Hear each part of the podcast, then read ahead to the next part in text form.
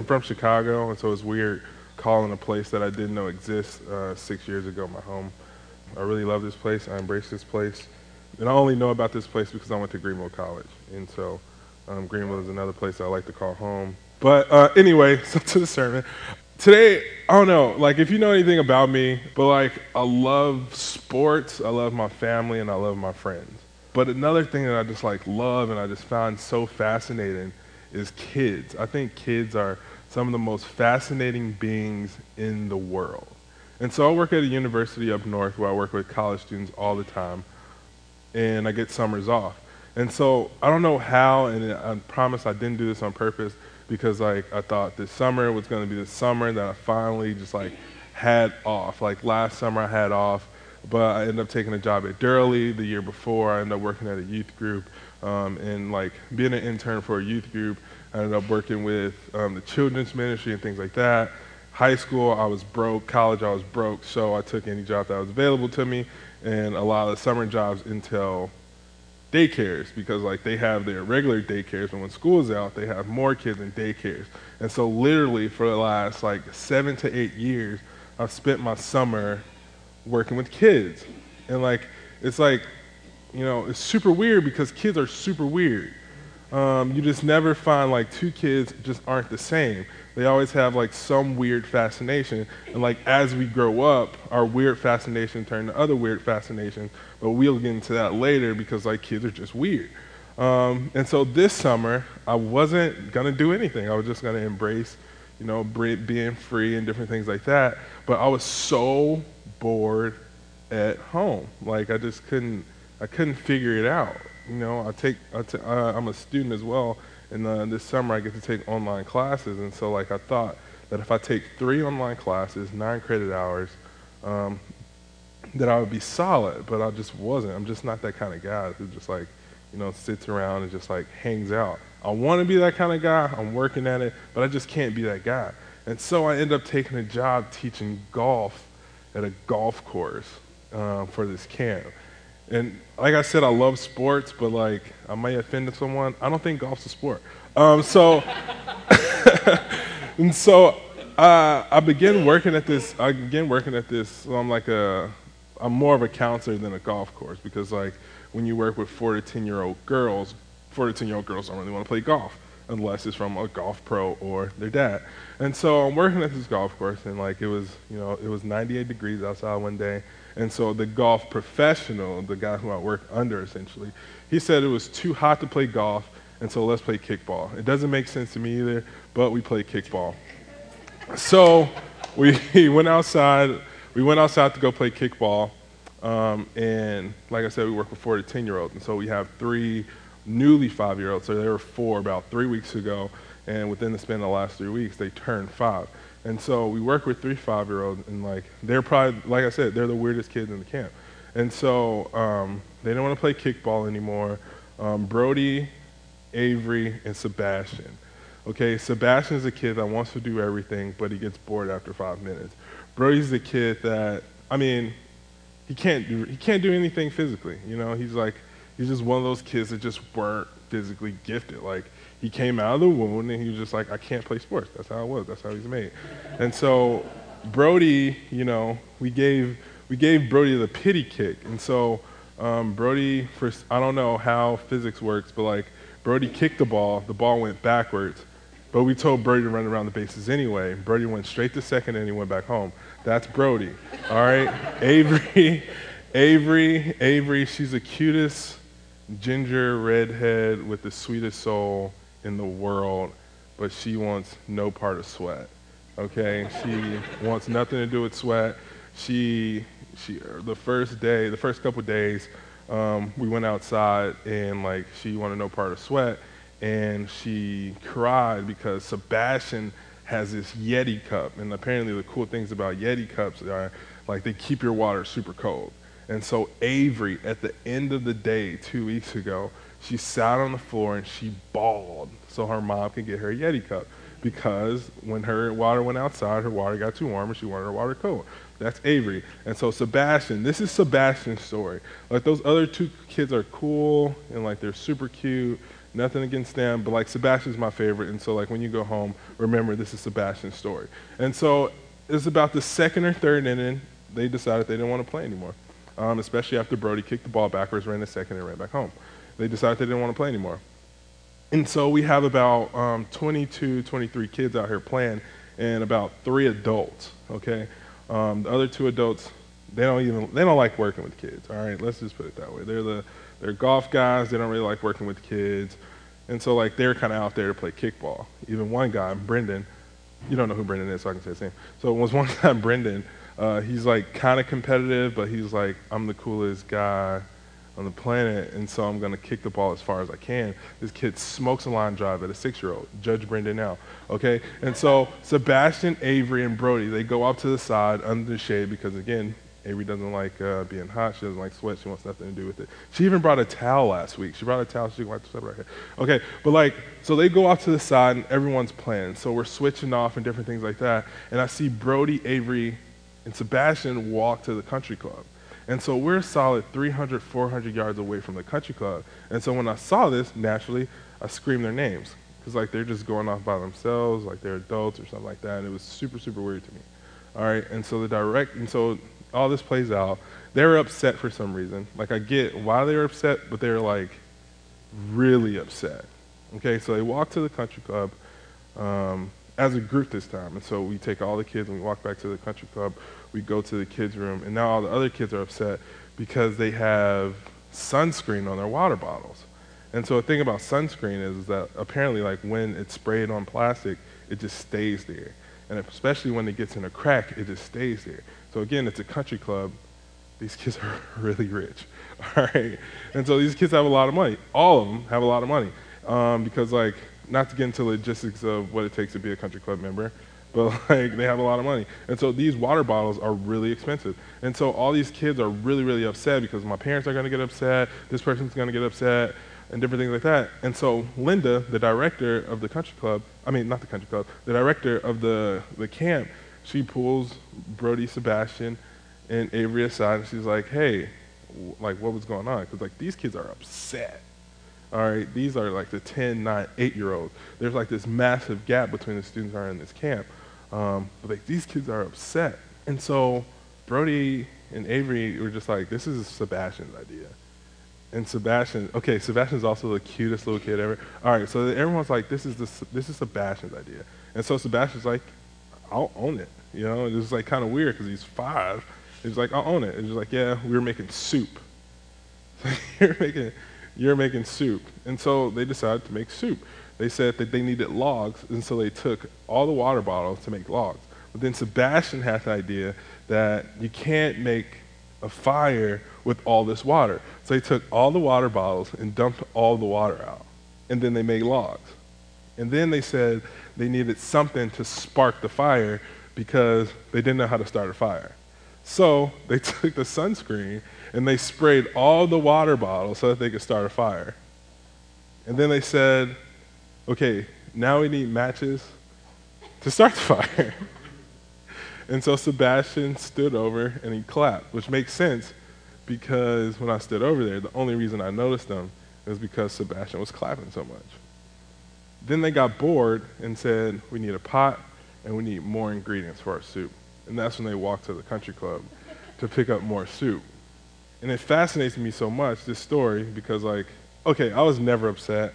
Um, the other counselors and the director, they were super upset because, like, now they have to explain to all these parents why these overly expensive water bottles um, have so much sunscreen spray on them. but, like, I was never upset because, like, you think about it, this is the things that you expect kids to do, right? Like, not ruin a $30 water bottle. But, like, these are things that you expect kids to do. You expect kids to have imagination and you expect kids to embrace their imagination. And so today we're going to talk about the rainbow soup, and we're going to talk about um, why it's so important to remember what children do um, and embrace Jesus the same way. So let's pray. Dear Lord, help us embrace rainbow soup. Amen. All right, and so we're going to, if you're opening your Bibles, um, open it up to Luke 18. That's where I'm going to spend most of our time um, if you don't like Bible hopping, uh, later we'll spend some of our time in James and we may potentially spend some of our time in Mark 9. And so, um, if you want to mark your Bible up for future references, um, James 4 is what will be later, but for the most of the time, for most of the time, we'll be here in Luke 18. And so, in Luke 18, naturally, Jesus is teaching his people. Um, and in this scenario, um, Jesus teaches and he gives this parable about the Pharisee and the tax collector. There's this Pharisee who's like, okay, these are all the things that I'm done. I pray every week. Um, I do good deeds. Um, I come to church faithfully. I do this. I do that. I do this. I do that. And the tax collector is just like, Jesus, I need you. I need God. I need someone to save me right now. Meanwhile, there's this tax collector who's done all these things. And the weird thing about this is that we look, we look at this through the lens of the gospel um, because, like, Jesus died, Jesus provided free salvation.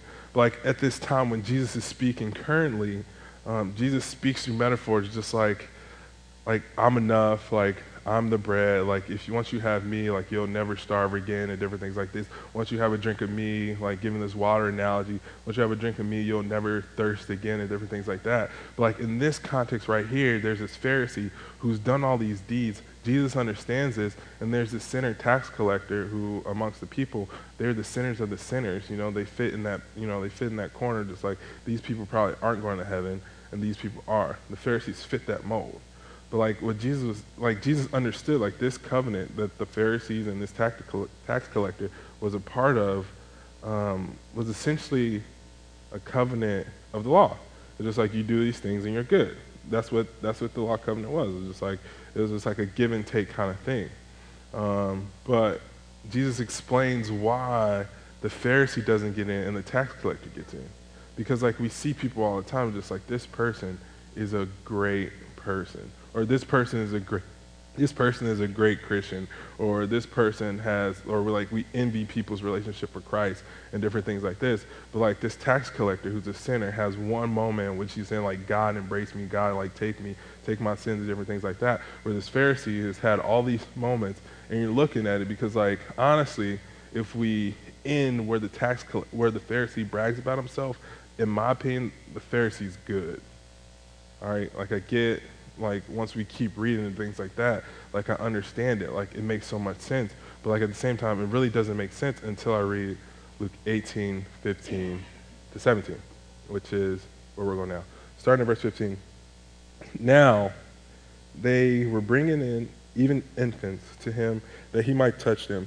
And then the disciples saw it, they rebuked them. But Jesus called to him, saying, Let the children come to me, do not hinder them, for to such belongs to the kingdom of God.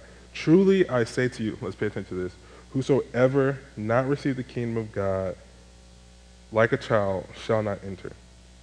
And so this is a super weird thing because like a few chapters before and in all the other in all the other texts, Jesus is talking to um, like the Pharisees, the Sadducees, all these great scholars, and like they're arguing back and forth, and Jesus calls them children. And so like this is kind, this is really weird once you like begin to like unpack. It's just like so he called them children here, but then he's saying let's allow children to come into the kingdom of God. Let's allow children to um, touch Jesus and different things like that. And so I kind of get why the disciples were super confused is because like literally a few chapters earlier, Jesus rebuked them and, by calling them children. And so now as children come to Jesus, he's embracing them with open arms in rebuke of the disciples and things like that. And so it's just like this super weird scenario for the disciples. Like, think about the disciples. Think about Peter, because we all know how confused and free Peter was with his mouth, and how, like, Peter probably felt like, this is the one thing that I got right. And then he gets it wrong again. And so, like, all these dudes are protecting Jesus. And, like, if you read John, Jesus was stoned so many times. So, like, you can, he was almost stoned so many times that you can kind of see the danger that Jesus was facing. And so, like, when the disciples are like telling these children to go away, during this time, the children were like at the bottom of the totem pole. It's like they didn't really have anything to offer. And, like, to be honest, children don't really have anything to offer now. Like, we think about it, like, children just like they have like this happiness and this joy that they bring around them, but it's because like we love children. But, like, if you think about it, children don't really have much to offer. And so that's what the disciples understood. And so the disciples kept the children away. But in this scenario, Jesus embraces the children with open arms. And so what we have here is three things.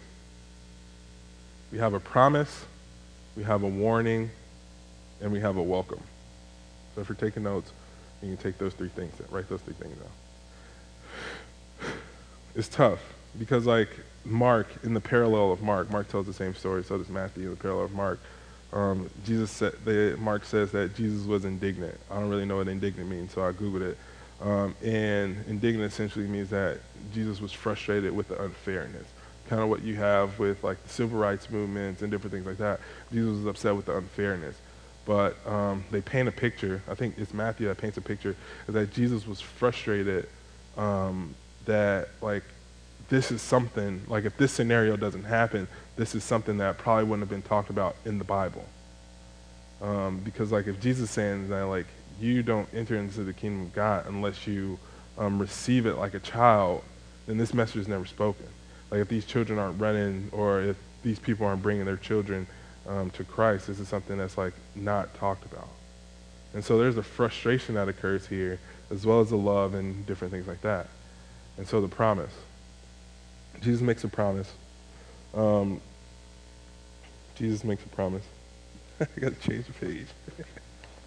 I was so ready for that. I was just like, Jesus has a promise. Okay. Um, so Jesus has a promise. And so we'll just dive into Mark um, 9, 35, 7, 35 to 37, because like we have to understand this one thing. Um, 35. And he sat down and he called the twelve and he said to them, If anyone would be first, he must be last of all and serve of all. Um, and he took a child, and he took a child and put him in the midst of them. Taking him in his arms, he said to them, Whosoever receives one like such a child in my name receives me, and whoever receives me receives not me, but him who sent me. And so naturally, Jesus is painting this picture again and saying that, like, receive me like a child. And if you receive me like a child, receive me as God. I know I didn't say anything there, but like, you receive Christ, you receive God, and you receive the kingdom of God. And so the promise that we have in Luke 18 is the kingdom of God is received from those who receive Christ like a child.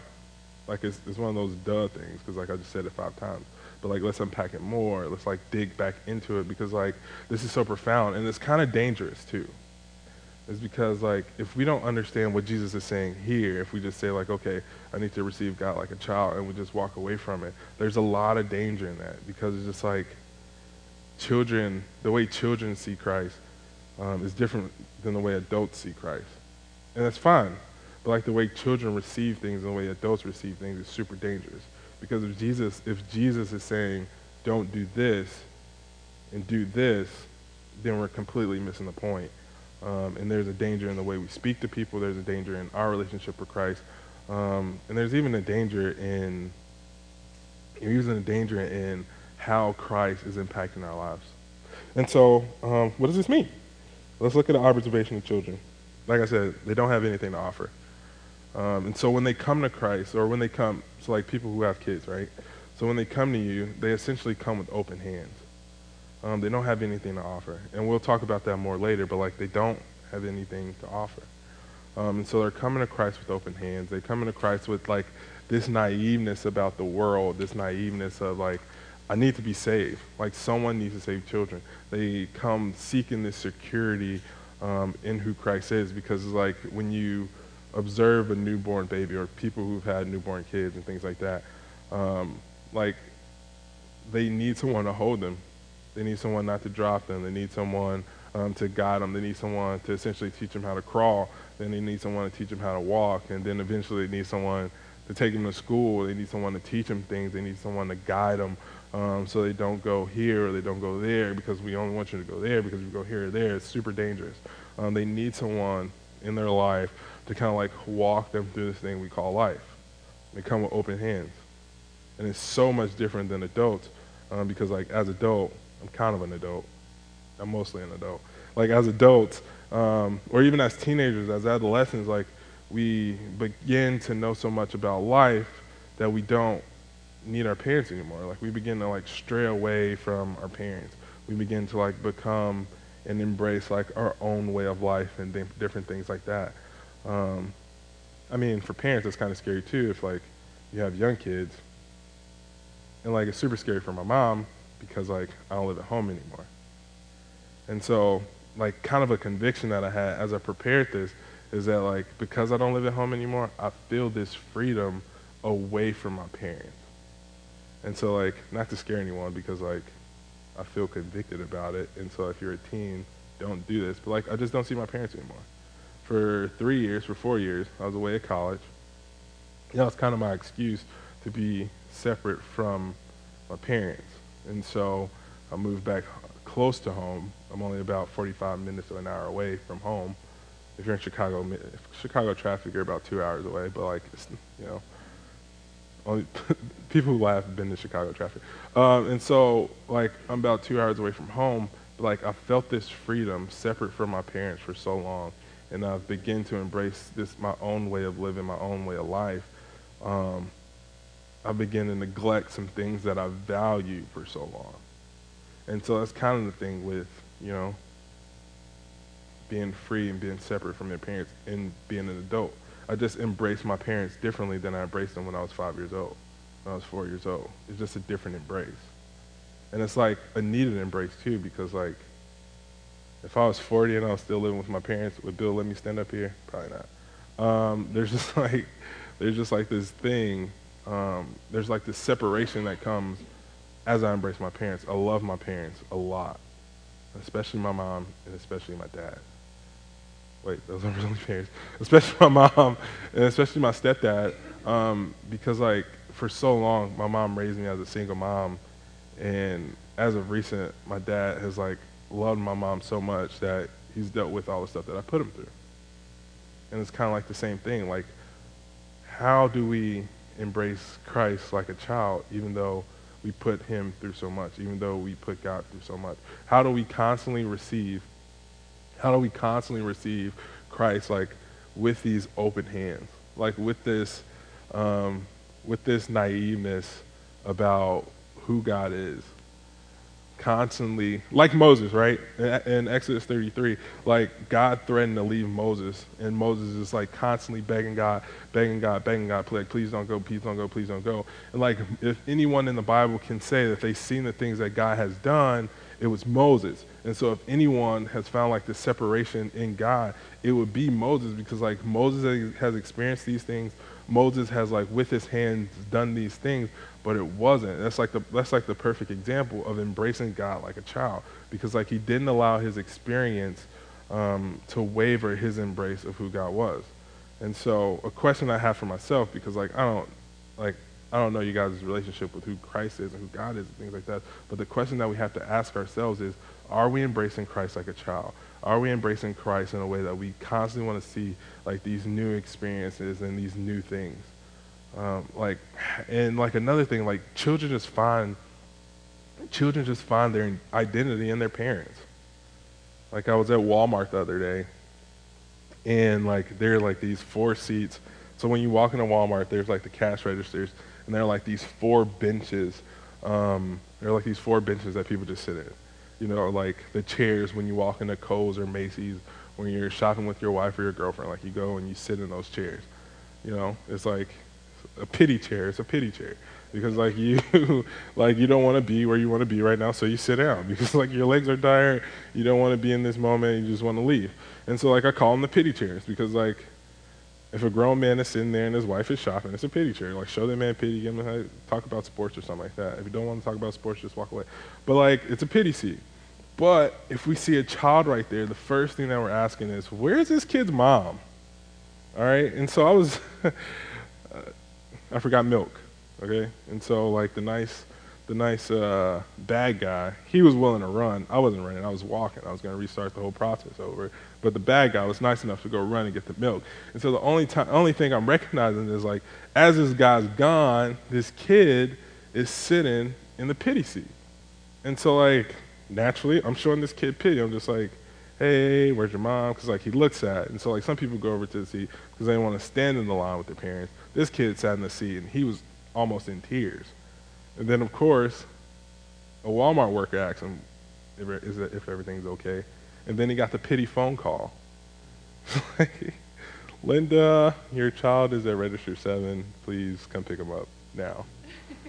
the pity phone call, the pity seat, and different things like that. And so this kid found his identity in his mom, whom he was separated from, whom he was lost from. So that's another cool thing about kids, and that's another. I wouldn't say nugget because I'm not that smart. That's another takeaway from this lesson. Is what Jesus is saying. Just like, come to me with open hands, find your identity in me, um, and you'll receive the kingdom. All right, pity seat. Um, and then there's an excitement. Like I talked about, just like not forgetting like our experiences in Christ and like who Christ is, but there's like this this weird excitement about it. Chicago is the greatest city in the world. All right, I can say this without bias. Chicago, that's a lie. Uh, Chicago is the greatest city in the world, and not like I embrace it as the greatest city in the world because it is and it's true. Um, but like when people come, my friends come from Southern Illinois or from California, they want to go and they want to see the bean, which is not really called the bean, but like, okay, it's called the bean. People want to get deep dish pizza. People want to go to Millennium Park. People want to do this, all the touristy things. And so there's like this excitement, right? And then like as a Chicago native, if the only thing I'm doing is going to the bean, going to eat, eat this pizza, I lose I lose the I lose my embrace for Chicago. I lose that. There's like there's not an excitement there anymore. There's not an excitement when I go to Millennium Park or even St. Louis. People think St. Louis is a cool city. If like you're constantly going to the Arch, if you want to go to the City Museum, if you want to, what is it called, Imo's? If you want to go to Imo's Pizza, like you just lose, you just lose such an excitement because like when you go there and you see people and you take tourists and, and things like that, like you look and you talk to people. Um, who are from St. Louis, who have, been, who have seen these things a million times, they just kind of lose their excitement for it. They just kind of, you know, it's like it was cool when I was seven. You know, the City Museum was cool when I was five. But like, there's an excitement when it comes to like being a child, when it comes to, again, embracing who God is. And so, like, there's the promise embrace me like a child, and you'll receive the kingdom of God. But then there's the warning. And the warning is which inverts the promise. It's like, here's a promise, here's a warning. Refuse to receive Christ like a child, and you'll refuse, you'll be refused the kingdom of God. In the Greek, it's super, super harsh. Is Jesus pretty much saying that, like, if you don't embrace me like these kids are embracing me, then you won't get into the kingdom of God. Like, it's simple. It's like this contradict, this, like, here you're apart from God, here, you know, you're with God, you're sustained, you have all these things. just like, where do we find that? Where do we find that balance? Just like, embrace me like a child. Because um, like, there's a danger in like not receiving God like a child, and there's a danger. It's like once we don't receive God like a child, we don't enter into the kingdom of God. And so like, everything that the Pharisee had done he didn't embrace Christ like a child. He didn't come with like open hands. There's another parable of this rich dude who comes to Christ. It's in the very next section. There's this rich dude who comes to Christ and he's just like, Christ, I've done all these things. What do I need to do to enter into the kingdom of heaven? And Jesus is like, give up all your riches. And the rich dude's like, no, thank you. It's weird. He's like trying to make this like barter system as adults. This is like, okay, this is the adult, this is the adult way of embracing Christ like a child. Like we create this barter system with God. It's just like, okay, like I have something to offer okay? Like, I'm this rich dude. I have something to offer you, Jesus, who essentially has everything, and God, who has everything, in which, like, I have something to offer, which, you know, nothing is originally mine. Anyway, he's bartering with God. And so he's just like, I have something for you to offer me, you have something to offer me, and so just like, let's engage in this partnership, not a covenantal partnership, but like, let's engage in this partnership in which um, it's give or take where Jesus is like, I want you to just come with open hands because like there's so much that I can offer you and you can't offer me anything. Like where is your full surrender? Where is your submission um, into who I am, into who I who I really am? And this rich dude is like, nah. That's like the adult way of approaching things. Like, have you ever tried to argue with a child? Like, there's like, there's just like no winning. There's no winning in arguing with a child, and like that's the childish, that's like the childish approach um, to embracing Christ because it's just like you're not giving anything to God when you're constantly saying like, okay, I'll give you this much, I'll embrace, I'll embrace you in my relationship when I'm down, or I'll embrace you when I'm up and I'm prosperous. I'll embrace you when it's convenient at church, or I'll embrace you when it's at work, and then I'll go to church as an obligation as a Christian. That's how like the that's the adult way of approaching our relationship with Christ. That's our weird, like I don't know the appropriate words to say. There's like the, there's like it's dumb. It's kind of it's stupid, and I realize I I do it all the time. Like I don't allow God to just like put His finger, put His prints on every part of my life, because I feel like if there's any way, if there's anywhere I got this, I got this at work. Like I own work. This is my time to talk about myself. Like I'm really good at my job. But the amount of times that I embrace Christ at work or I lift Christ up at work is laughable to the kingdom of God. And like that's where that's where that's where like the split is. That's where I approach Christ like an adult versus my childlike approach to who Christ is. And then there's the welcome. And like the welcome kind of precedes everything. Is because like the welcome essentially challenges our imagination. Like our childlike imagination. And it's kind of weird. And so to have this conversation is that like our imagine God in our life, our relationship with Christ, our relationship with the Holy Spirit, our essential use of the Holy Spirit only goes as far as our imagination goes. And so like if we believe, hopefully we believe, maybe we believe that God is the creator of the universe. That the cosmos, that the gnats, the mosquitoes, the annoying coworker in cubicle 7 is the creator of all things, that he's the father of all things, that he is all things good. Right? We believe that. Like it's easy to say because like we've been taught for so long that God can do all things through Christ with I can do all things with through Christ which strengthens me. Um, the same power that raised Jesus Christ from the dead is the same power that lives in me every day. Like we can quote those things, right? Like our relationship with Christ and the things that Christ can do in our lives um, is so limited by our imagination. And here's what I mean. James 4, 2. I'll give you some time because like I didn't preface you at all. James 4, 2. This is, I'm only reading a small part of it. You have not because you ask not. You have not because you ask not. And so my conviction is, is that I don't pray for my grandfather very often. My grandfather is this super, super, super, super, super, super, super healthy dude. It's like super weird. He's cranking out 87 this year. Congratulations. It's kind of weird because like he just lives life. He just had a knee replacement, and two weeks later he's trying to walk without a cane. It's weird because he's 87. But I very seldom pray for him um, because I find myself in these moments where I don't believe that he will understand the beauty of Christ, that he will understand who God is.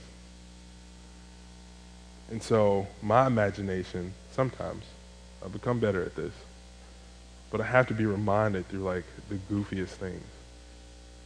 My imagination oftentimes is so limited that my grandfather can't see um, the beauty of God, the beauty, understand heaven, and have like a shifted focus of what the church actually is. Because he's 87 years old and he's lived 87 years of his life without understanding who God is, without understanding who Christ is. And so, am I to hold my hope on the last 87 years of his life being godless, not understanding the gospel and the Holy Spirit? Or can I just have like this super crazy imagination that God's going to do something weird um, in my grandfather's life? That's why our imagination is challenged by this thing. That's why the rainbow soup is so weird. Because in this text, Jesus embraces these children as he's telling the disciples, if you don't receive me like these children are receiving me, then you won't enter. And so please, like, change your perspective. Have a Christ, have a childlike approach to embracing me. Expound your imagination. Back to the rainbow soup. I'm talking to Sebastian, and I'm just like, did you have a chance to taste the soup? He's just like, no. It was only in my imagination. And like, I was like, oh shoot. It was only in my imagination. I was like, okay. So like, what lesson did you learn? Next time I'll have real soup. I'll go make real soup. Like that's the lesson that he learned. Is that through his imagination, something real was sprouted. I wish he would learn not to spray sunscreen on $40 water bottles. But like through our imagination, allow the reality of the gospel to remain true um, and be challenged um, and constantly expound on who we are, who we are in Christ, um, and begin to submit to his authority um, and his unwavering love in our lives. Dear God, just thank you so much um, just for this church community. Um, but Lord, I just pray that you constantly challenge this church community uh, to be more than just a community. I just pray right now that we continue to find growth um, in our identity in you. And Lord, I just pray right now that our imagination is just challenged. Um, awaken our wonder um, and just awaken the falsities that we um, believe about your people. Um, and let's just expand your kingdom. Let's continue to have fun. In your name we pray.